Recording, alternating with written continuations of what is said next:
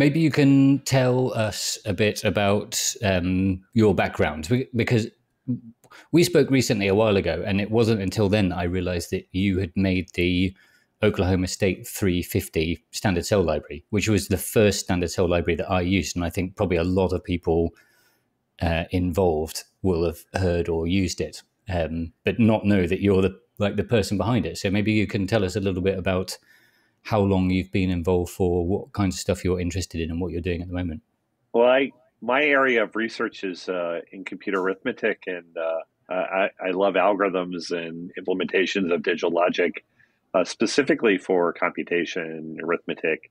And uh, uh, you know, I did a lot of that work in grad school thanks to my uh, fantastic PhD advisor, Mike Schulte, and who now works at AMD. But you know, was really great. I wanted to go in, I wanted to try to see how academics was. And so I started working in academics and um, I quickly got um, acclimated to people not really having tools or cell libraries to help me. They could give me cell libraries, but they wouldn't really uh, provide them that I could use them in my class or I could use them in research. And they made it kind of restrictive, not I I, I definitely understand their their you know their you know their thinking on that. So uh, I really was kind of really against the wall. I didn't know what to do. Um, so I was talking to a, a, friend of mine at University of Utah, and uh, you know I was telling her I, I, felt like a pirate. You know I felt like I could either you know go down with the ship or try to sail forward. So so I tried to learn as much as I possibly could, and uh, I, I, was really fortunate that there was a really fantastic uh, faculty at Stanford, Mark Horowitz, who really hooked me up with other people to learn this standard cells more, you know, how it's done and how it's done effectively. And so, even though I'm still doing computer arithmetic, I really wanted standard cells and SOC to to kind of do that. And so I tried to you know, try to give back to what Mark did to me by just anything that I do for standard cells or anything I try to release to help others. And so I've been doing that for, I did that one. And then I did, uh, uh, there's one called the free PDK. I did a standard cell library for that one. Um, and then I did a couple others for some of the EDA manufacturers. And then I'm doing the stuff for SkyWater and Global Foundries. Yeah, we'll get onto the Global Foundries one in a minute. So another thing uh, that also my viewers might have uh, seen go by is the work that I did with Teo on is um, adder optimization, and um, he's one of your students, right? Yes, he is. He's one of my fantastic PhD students. Um, who you know, I. It's always a great thing when I have students who come in and and uh, they don't think I'm crazy, and uh, uh, you know, he was very helpful in trying to do stuff. And I always tell them about open source and what how important I believe it is to the society and like what I do and what you do. I think that's you know it's it's it's it's underestimated on how impact it has on so many people and uh, and Teo took that you know that caused a heart and uh, you know, I was doing some work with him on adders, and he said, "Well, I'm going to make a tool that I can give out to other people to make adders better," and that's how that kind of came into, you know, into reality, which is yeah. fantastic. Yeah, it was really great to collaborate with him on that project. On the because then I did a bit of work on. Um, we taped out the four different topologies on MPW six, I believe, um, okay. and I built a bit of infrastructure along with some help from people on the course um, to try to measure how fast they are so we can make a comparison on Sky 130. Um, oh, that's great. So it was a really great project. And um, his work was based off of um, Proppy's work. Yes. Uh, so that he didn't, he could do all of his work in a Jupyter notebook on the cloud. Yeah. And to me, that seems like when people ask me like what is the point of like open source um, eda tools and aren't they like so kind of poor and slow in comparison to the proprietary ones?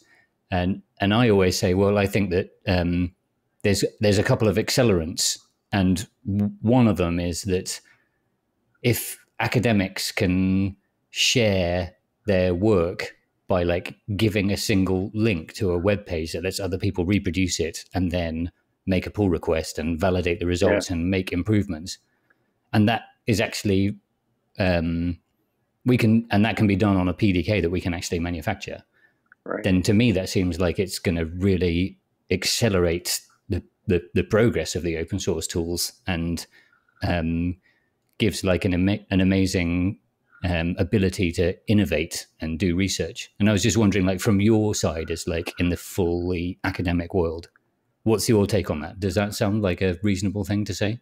Very much so. Like um, I've always been a, a huge proponent that open source is the key to innovation. You know, especially for EDA tools or electronic design automation tools.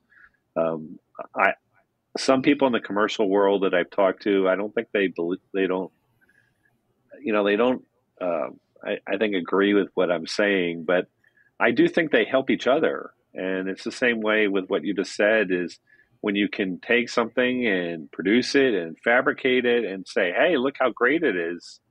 Um, you know, you can help those commercial tools actually get better too, as well. And you can push the envelope. Otherwise, you're relying on what they produce, which is could be biased. It could be, uh, not considering other things that other people. I think, you know, people are wonderful. They come up with great ideas.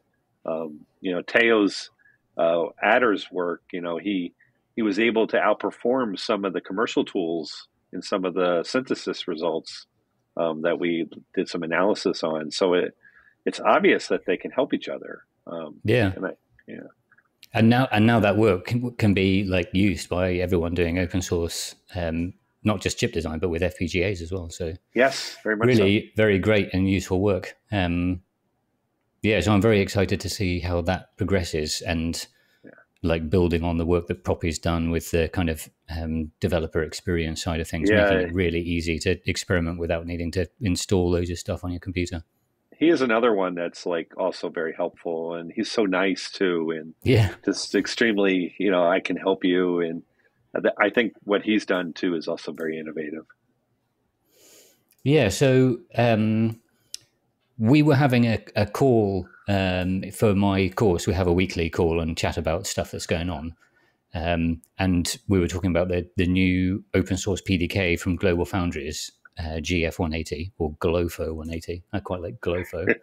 um, and a bunch of questions came up in the in the call. And then i just reached out to you and said could we like do an interview? And you like immediately responded yes. So thanks very no much for that. Um, no problem. and Thank so you. let's let's get started on some of the questions from the people on my course. So um, the first one was when you're teaching the designer standard cell libraries what do students struggle most with? Um, that's a great question. Uh, i think uh, one of the more difficult things to understand about standard cells is that they're not like traditional layout they're they're meant to really work with the EDA tools. So they're plan layout um, where they're designed so that all the pins can actually connect together, and um, all the tools can interface to them. So they're they can be slightly larger than a optimized custom layout, um, and so you have to really craft them so that they always adhere to these options. And so I think um, you know uh, having that difference is sometimes students don't really understand that process. And then once I explain them how that's working, they, they kind of get it then that, oh, these are like, it, it's kind of like saying I, am providing a generic map of the, of the city. And, um, you know, it's, it's, it may not be accurate, but it helps everyone get to the right destination. And I think mm-hmm. another challenge too is, is just understanding how uh, standard cell libraries typically you, you, characterize them, which means you run SPICE um, thousands and thousands of times to get information that the system and chip tools can use. So understanding how to get that information into the characterization tool, and then uh, you know, is it the right information? Is it the wrong information? So, for example, you can forget a parasitics, uh, capacitance resistances. Um, if you don't incorporate those, those can really you know, cause your characterization not to work really well. And so once students understand that all these things help um, get that right information, then it, it helps them go forward a little bit better. Great answer. Um, okay, next question is uh, what do what do you think engineers least understand, um, but should know about standard cells? Uh, another your questions are fantastic, so it's great.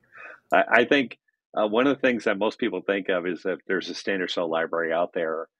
It, it, you know, it's always correct, and it's not always correct. Uh, typically, good standard cell libraries have you know good characterization, but they also have multiple corners. And uh, you know, if you don't have the right information in those standard cell libraries, they can actually be mistaken, and you can get really bad information on it. So I think uh, good standard cell libraries involve good design and good testing to make sure that they're actually created well, as well as everybody can use them. Uh, you know, I make mistakes, and everybody make mistakes. Um, you can forget to include parasitic effect, and you know, if you don't give it out to the public, nobody will see that. And so, I, I think that's something engineers kind of at least they don't really understand is that they think, oh, I got a standard cell library, this should work every time doesn't always work all the time. Uh, it could have some issues. Yeah.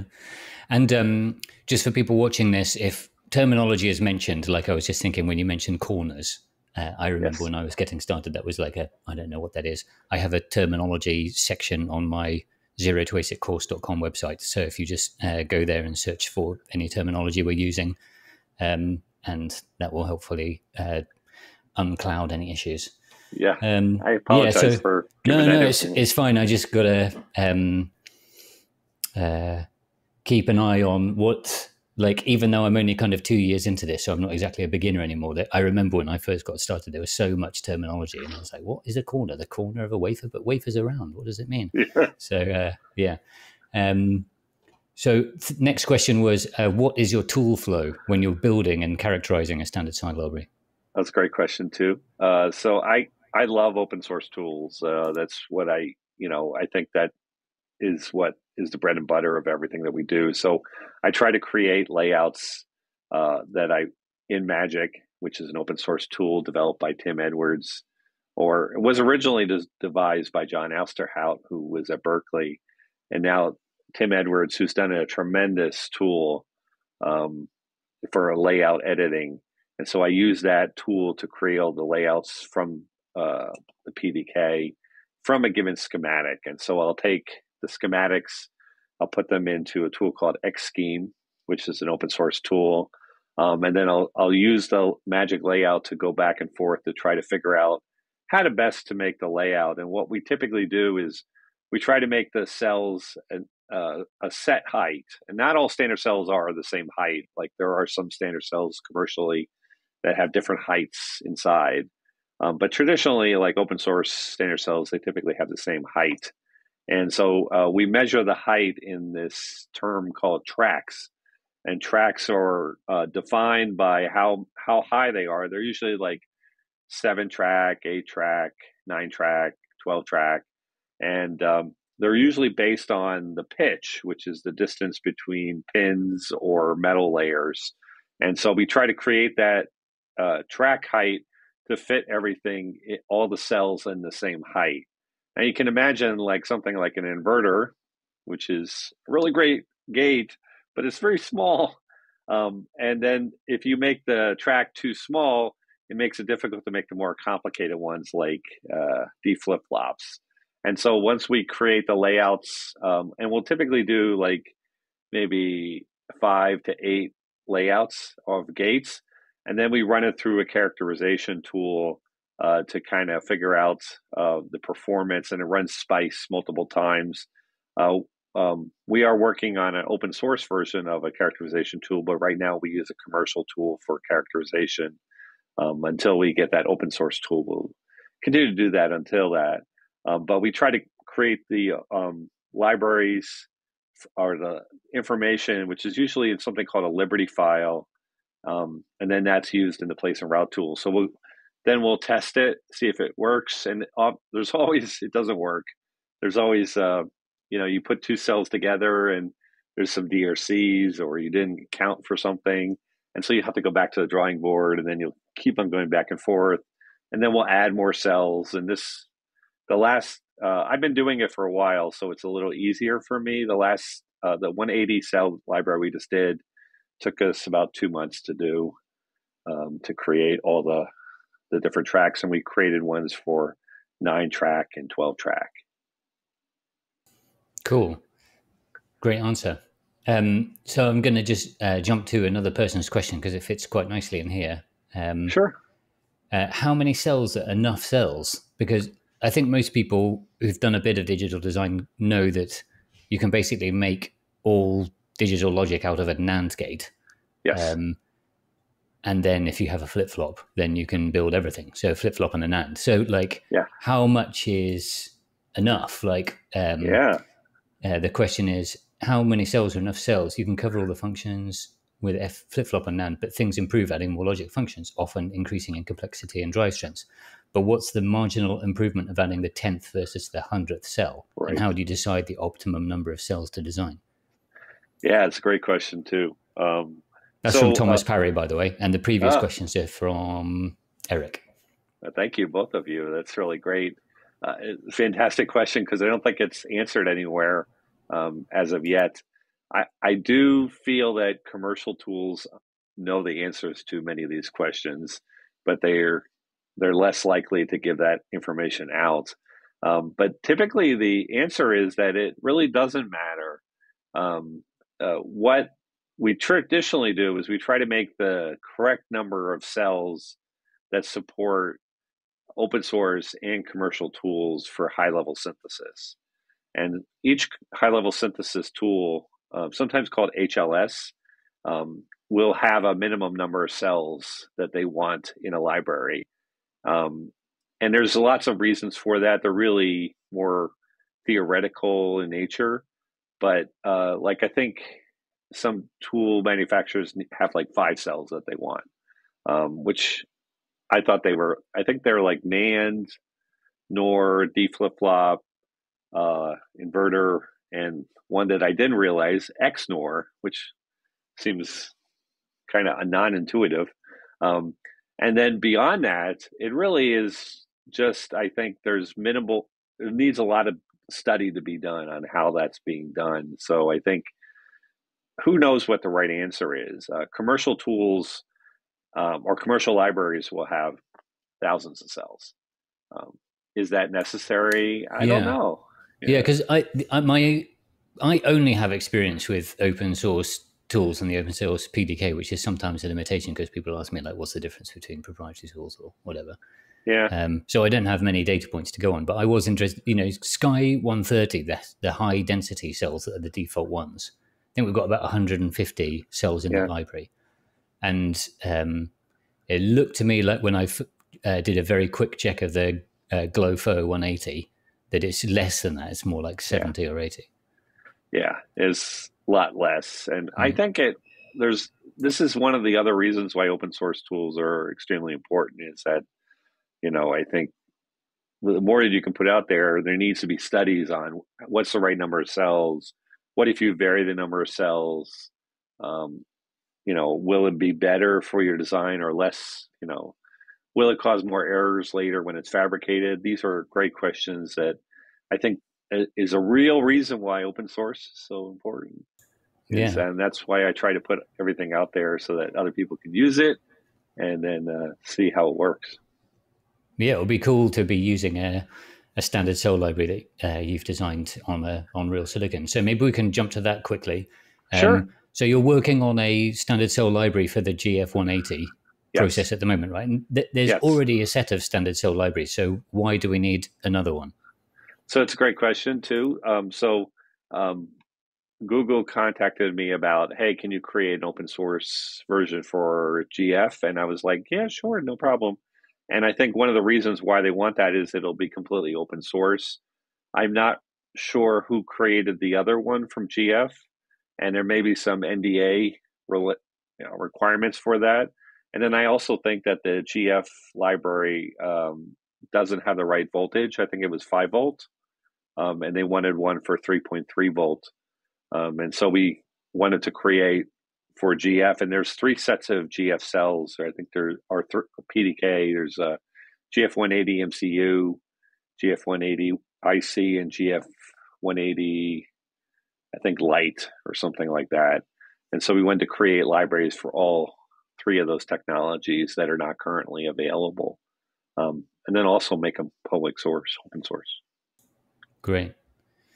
Maybe, um, yeah, it'd be interesting to uh, characterize them when when they're ready. Yeah. Yeah.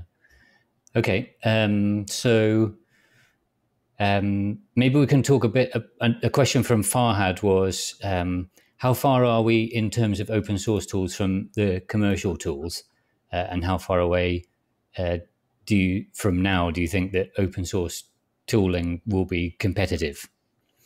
And I guess maybe that also ties in to a, another question from Eric, which is, can you share any details on the open source tool called Liberate, which I think is yes. the, the alternative to the, the proprietary one you're using?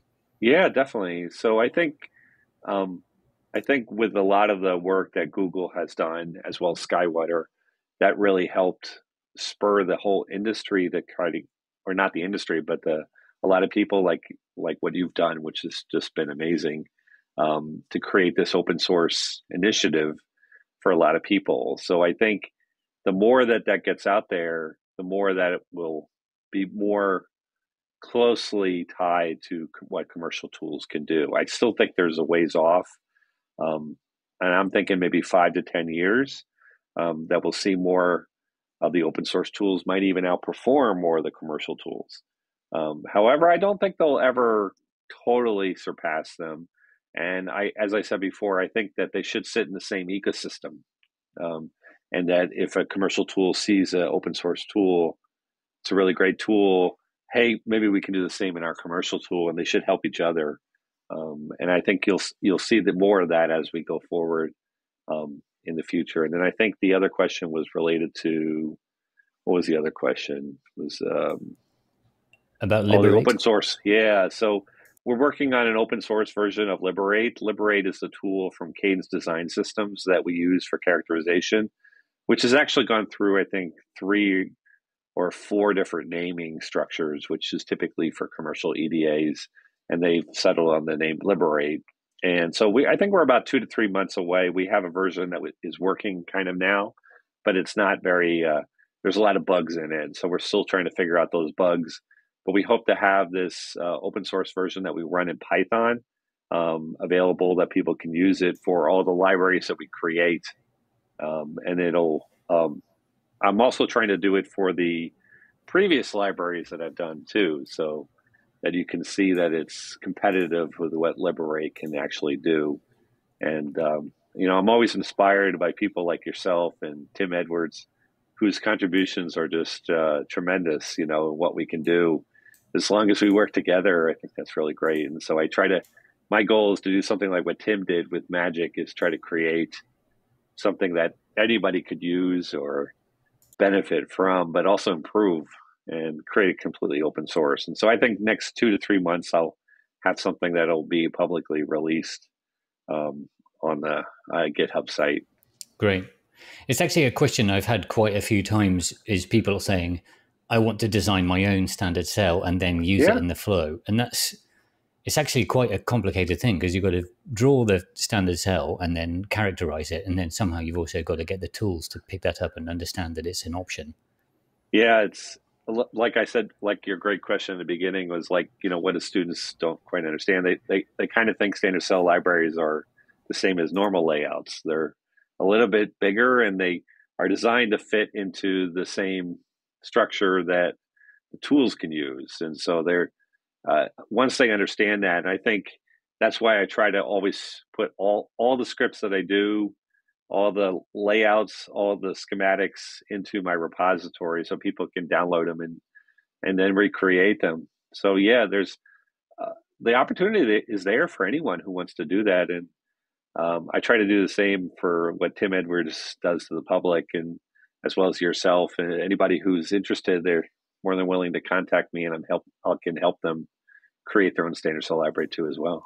Excellent. Well, um, let us know in the comments if that's something that you're interested in, and uh, leave a comment down below. And in the description, I'll leave a way to get in contact with James. So thanks very much for that, James. Uh, sure. Um, okay, so uh, moving on then. Um, here's another question from Eric. Uh, do you think that the automated layout of standard cells will be competitive with hand layout in the nanometer processes? Um, I don't think so. I mean, there was a lot of. I, I, mean, when you mean automate, you mean like the automatic standard cell creation, or? Yeah, I think yeah, because um, I work with Staf a bit in ChipFlow, and he has a a, a library a system called PDK Master, I think, or okay. I might have got the name confused, but it's meant to generate a standard cell library. Yeah, so um, I did some work with uh, uh, a fabulous researcher at NC State called Rhett Davis, um, and we wanted to create something called a free PDK, which is a non-fabricable technology. We did this about 20 years ago or so, and uh, I use some automatic generation tools to create standard cell libraries for that uh, library called the free PDK. And I, I think they're really great for the larger technologies, but I think for the as the technologies, the feature sizes are getting smaller, it becomes less likely that they'll be used because there's so many little challenges that happen. Um, some of the smaller feature sizes use different rules for different because there are three dimensions instead of two, and so they have a dual pattern technology where they're looking at different uh, layers in different dimensions. And so some of those automatic systems may not work as well, but I think that they're still useful and they're still important to the society. And so I think they may actually be really great for the future. Um, I know a lot of researchers yeah. are wor- working right now on uh, incorporate machining learning into these EDA tools. And um, I, I, know the fabulous work with Andrew Kahng out at UC University of California, San Diego, um, incorporating that into the Open Road uh, tool. I think that will be you'll see more of that, and I think that those machine learning things could be translated into automatic generation of standard cells. But I, yeah. I do think they're a little bit off. Uh, I think that might take a little bit longer than, um, yeah. in my opinion. Um, yeah, so I got the name of Staf's library wrong. That's it's called FlexCell. And if anyone's okay. watching and is interested to know more about that, I interviewed Staff a while ago on this channel, so you can uh, check that interview to find out more. Cool. Um, and also, let's uh, give a shout out to Open Road, who you mentioned, and it's been good to see them kind of getting a little bit more active in kind of putting themselves out there. I think there's a a bit like you in a way. You're like it's diff- there's a lot of people doing very important work in the background, and o- often people from the academic side they don't really uh, put themselves out there. So like uh, Open Open Road only just got a like a LinkedIn profile set up recently. So yeah. um, it's it's good to good to see people um, a bit more findable and like uh, taking pride in their in their achievements. So that's good good to see that. Yeah, I, they are also committed to helping the whole community. I know Andrew Kahng and then Tom Spyrou yeah. Uh, are really great at trying to help push this whole open road thing, which I think is yeah. ne- much needed and their tools are absolutely central to uh, the open lane ASIC flow. You know, wouldn't exist yes. without them. So it's important yes. to acknowledge that. Yeah, we're all uh, building on the shoulders of other giants. Yes, but I, okay. I, think you know what's great about us is we're, you know, it's it, it's a it's a family. We're all working together uh, to help each other, and I think that's important. I don't think commercial tools have done that, uh, you know, before this and I think they're starting to realize that they can gain a lot from open source. Yeah, yeah, and there's loads of opportunities to get involved as well. So yes, yes, yep. Um, all right, so um, here's another question: Are there any circuit families from the past, like dynamic logic, pass transistor logic, domino, multi-output, etc., that deserve new attention now that Moore's law is slowing down? Yeah, that's another fantastic tool uh, question. Um, I, I personally think that this is a really great question because I tell my students all the time that the best innovations were innovations that came earlier and that maybe people forgot about them. Yeah, like um, asynchronous logic. I, I just, yes. I, someone was talking about that on on Twitter the other day and posted a video which I watched. I think, and it was in um, Matt Guthaus was the person that facilitated the interview. I'll post a um, a link to it in the description. But it was like people kind of it was like a, a big useful thing and then it got completely forgotten because of needing to reduce noise and using a clock yeah uh, but when people were hand wiring backplanes and then that that just became the status quo. And even though now we can do like very low noise and everything is like incredibly small and predictable and so probably Yeah. noise wouldn't be a problem like it used to be. But um, everyone is now like on the clock all the time. And so you lose like these potential benefits have been created once and then forgotten. So yeah i think it's a great question as well. Sorry Yeah, to I interrupt think- you Oh no, it's good. I think uh, I think those families are very very important for future standard cell libraries. Um, um, for example, uh, certain libraries have things like gated clock cells, and those are extremely important for low power domains, so that they turn off certain sections of the chip that are not used, um, and then that way they can conserve power for the whole chip as it works. And so, uh, getting those technologies to work really needs using some of those circuit families um, to really rely on how to do that. And then that gives a subsequent question is how do you get the characterization tool to see those correctly? Um, and I think that's still um, a challenge. Uh, we did a, um, a gated clock cell for the standard cell library for Skywater, and it wasn't necessarily straightforward um, just because the characterization tool didn't know what it was looking at. And so I think those those logic families are extremely important. And I think that they'll come back. And so I always tell students, you know, you need to know about history and how to innovate the next generation. So yeah. always always remember those things because they will come back at you and they could help you tremendously. Yeah. Yeah. Uh, so that video was um, with Rajit Manohar from Yes. Yale. And um, it was Tommy Thorn posting that on Twitter. So I'll link that up in the description. Yeah, Rajit's another great person who's done some fantastic stuff at Yale, um, who I believe was originally uh, part of the original Magic uh, Foundry when he was at Cornell, uh, and then Tim Edwards took that over. But he's he's tremendously contributed to the asynchronous world, and I think his stuff is really fantastic as well. Yeah. And um, his work is open source and it looks like Yes. it's something that people can start experimenting with. So that would be Yes. excellent. And yeah, another thing that comes up often. Um, but I still, I so far haven't seen anything taped out on the Google shuttle. So if anyone's out there watching and wants to do that or has done it, then uh, please get in touch and we can have a chat about it. Maybe get you on the air and interview you for the for the channel. Um, all right, Cool. so um, I think we're down to the last uh, question now, uh, which is a surprise question. Um, do you have any theories on why NVIDIA would make a seven and a half track standard cell library? So that's a great question. Uh, um, I did, like I said, uh, the 12T and 9T track uh, libraries for Global Foundries for the 3.3 volt MCU.